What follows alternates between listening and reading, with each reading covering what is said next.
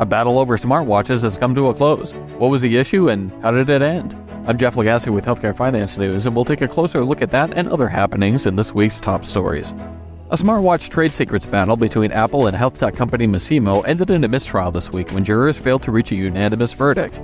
MobiHealthNews reports that Masimo sued Apple in 2020 for allegedly poaching its employees and stealing trade secrets related to technology that uses light to measure blood oxygen levels in the Apple Watch. The company had been seeking more than 1.8 billion in damages, cut down from 3.1 billion after the judge dismissed some of Masimo's claims.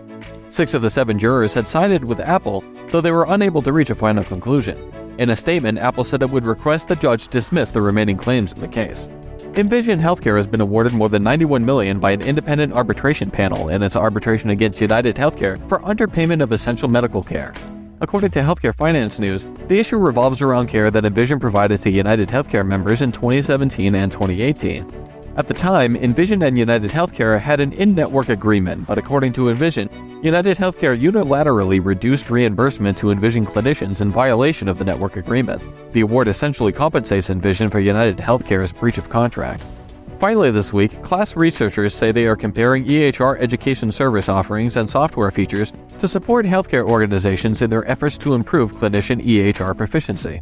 As we see in healthcare IT news, KLAS researchers compared vendors' professed program development, content building, and staffing services across 13 categories, as well as the content, scheduling, and communications, and assessment and analysis features in their software across 32 features. Of the 17 vendors providing EHR clinicians education and training services 314E, Optum Healthcare IT and Tegria say they offer the highest number of service categories as primary focus areas. I'm Jeff Lagasse with Healthcare Finance News, and this has been Top Stories.